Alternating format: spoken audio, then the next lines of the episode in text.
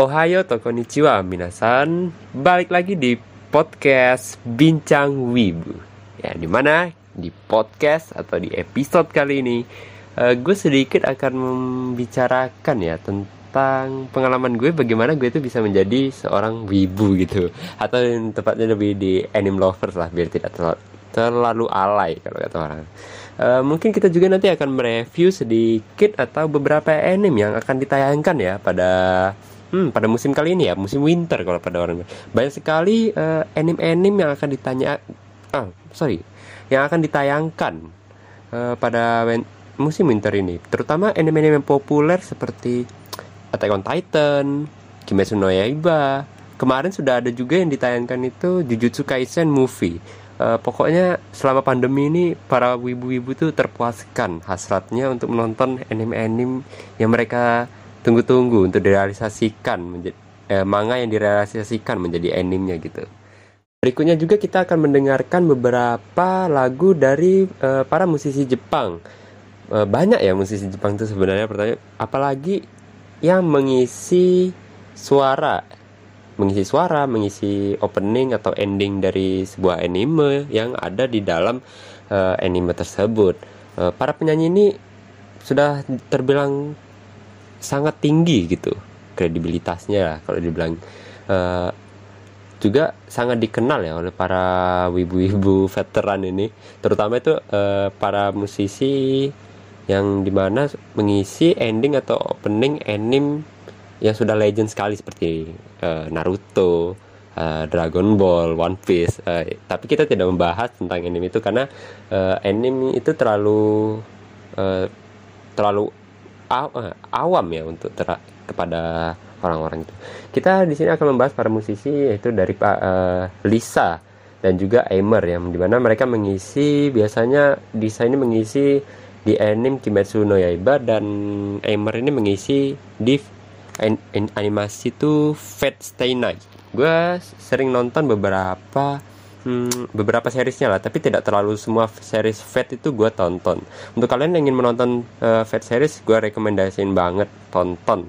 Uh, bisa dimulai dari ada triloginya Fate Heaven Fields, uh, ada juga Stay Night and what is ya yeah, uh, Fate Zero. Uh, pasti banyak lagi lah. Kalian bisa search saja di Uh, di aplikasi IQIYI atau Blibli yang dimana aplikasi itu sudah sangat legal untuk kalian tonton.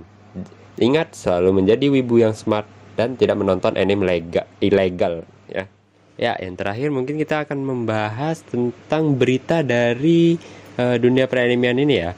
Uh, apalagi di saat ini juga banyak gitu macam-macam berita tentang ya dari anime yang populer sampai anime yang dibilang underrated atau anime itu yang jarang banyak orang bahas. Anime itu ternyata anime itu merupakan ya anime yang sangat bagus dari segi story ya, bisa totonya dari segi alur ceritanya itu bagaimana ya. Itulah uh, beberapa uh, berita yang akan kita bahas mungkin nanti ke depannya.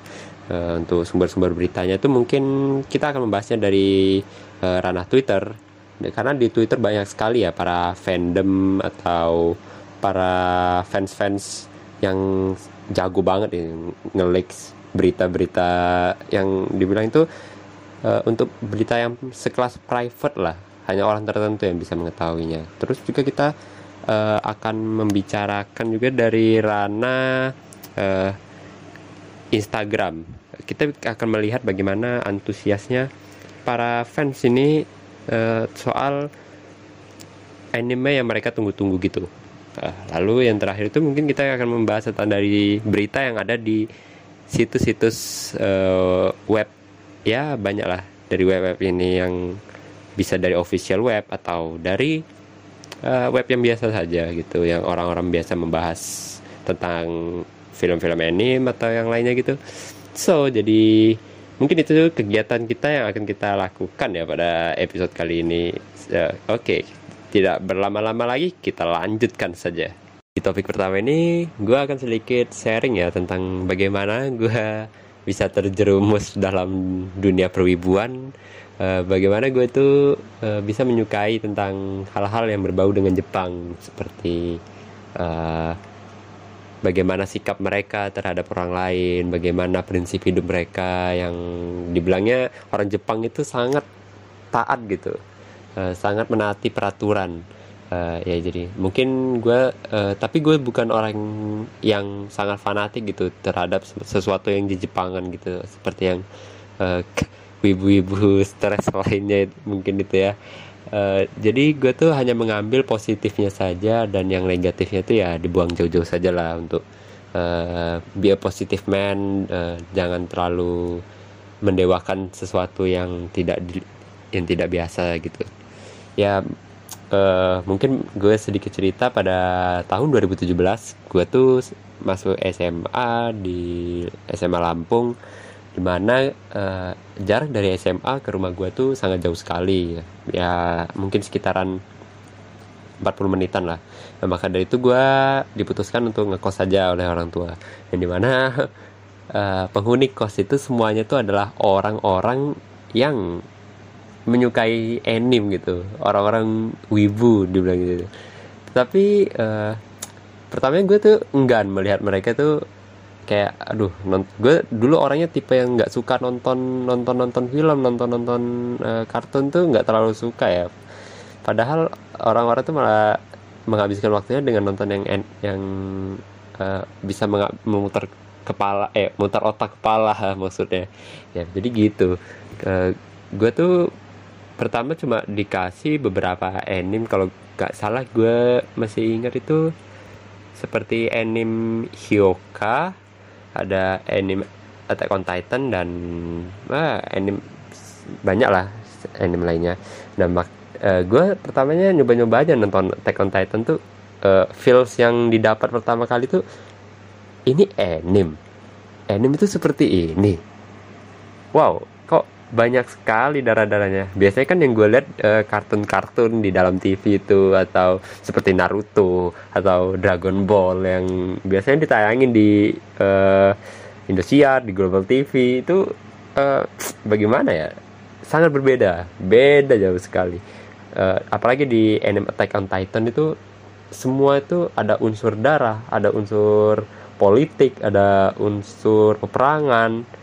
Itu sangat berbeda dengan ini. Maka dari itu gue tertarik untuk menonton anime, dan ya habis dari itu gue langsung dikasih banyak sekali anime-anime untuk ditonton. Uh, tapi gue sangat berterima kasih kepada uh, kakak penghuni kos itu. Mereka sudah mengajarkan saya bagaimana caranya menikmati uh, hidup-hidup uh, supaya tidak menonton saja, yaitu menonton anime. Ya, ya mungkin itulah sedikit sharing-sharing tentang bagaimana gue bisa terjerumus dalam lingkungan wibu ini. Dan sampai sekarang ya gue masih kuliah, dan malah tambah banyak lagi teman gue yang wibu.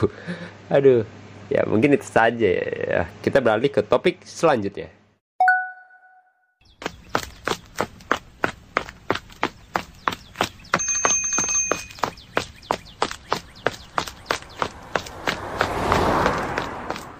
Aduh, istirahat dulu deh. Aktivitas di luar ruangan pasti mengeluarkan banyak sekali keringat dan membuat tubuh kehilangan cairannya. Oh iya, untung bawa Pocari Sweat.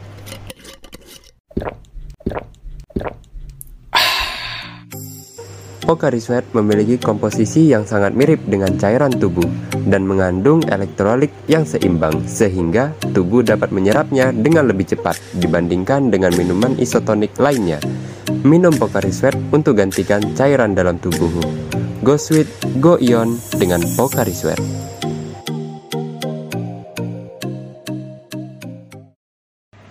Oke, selanjutnya kita akan membahas dan mereview sedikit ya tentang anime, yang dimana tadi sudah kita bahas itu uh, anime Attack on Titan. Uh, kenapa sih gue terlalu sering ngebahas anime Attack on Titan nih? Uh, men- jujur ya, menurut gue anime Attack on Titan ini uh, anime yang terbaik gitu. Dari semua anime yang pernah gue tonton itu, anime Attack on Titan masih tetap di hati gue. Uh, jujur aja, untuk review dari anime Attack on Titan ini, untuk gue itu uh, ya walaupun tidak sepuluh per sepuluh, sembilan per lima. Uh, kenapa? Karena dari segi plot, segi alur, segi cerita, uh, anime yang disajikan oleh Hajime Isayama ini uh, sangat apa ya, tidak membosankan gitu alur ceritanya.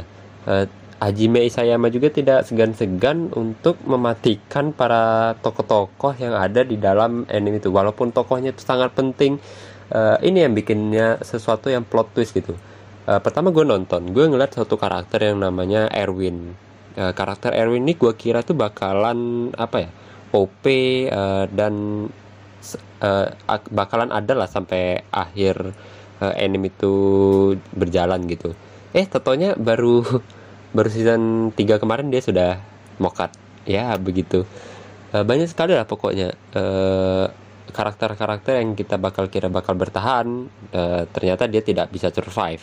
Ya mungkin itu uh, sebuah uh, plot twist gitu dalam anime ini.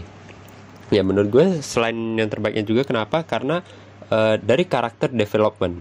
Karakter developmentnya bukan dari uh, M C-nya saja atau main karakternya, yaitu Eren. Bisa anime, uh, karakter developmentnya tuh uh, seperti Mikasa yang dimana dia tuh terlalu terkekang kepada Eren itu, uh, dia tidak jadi terkekang lagi kepada Eren seiring berjalannya waktu karena keegoisan Eren yang sangat melonjak gitu. Lalu temannya Armin yang dulunya dia tuh seorang penakut, dia tidak berani untuk mengatakan apapun. Sekarang uh, di season terakhir kemarin di season empat part, part satu, uh, Armin ini bisa disebut sebagai otak di balik uh, pasukan pengintai tersebut dan menjadi uh, pengganti dari Erwin yang telah meninggal. Nah, uh, itu saja ya review dari Bincang Wibu yang dapat uh, saya sampaikan, eh, gua sampaikan. Selanjutnya ini ada sedikit uh, berita yang dimana pasti akan membuat kalian senang sekali. Ya, langsung saja saya spill beritanya, yaitu adalah pada tanggal sepuluh Januari ini, uh, anime, anime Attack on Titan akan rilis season season empat yang last part, paling terakhir dan final season. Sudah, ini adalah sebuah ending daripada ending, kawan-kawan semua. Wah, pokoknya uh, bagi kalian yang sangat menantikan, terutama gue ya, gue sangat excited sekali tentang ini. Pokoknya harus ditunggu lah.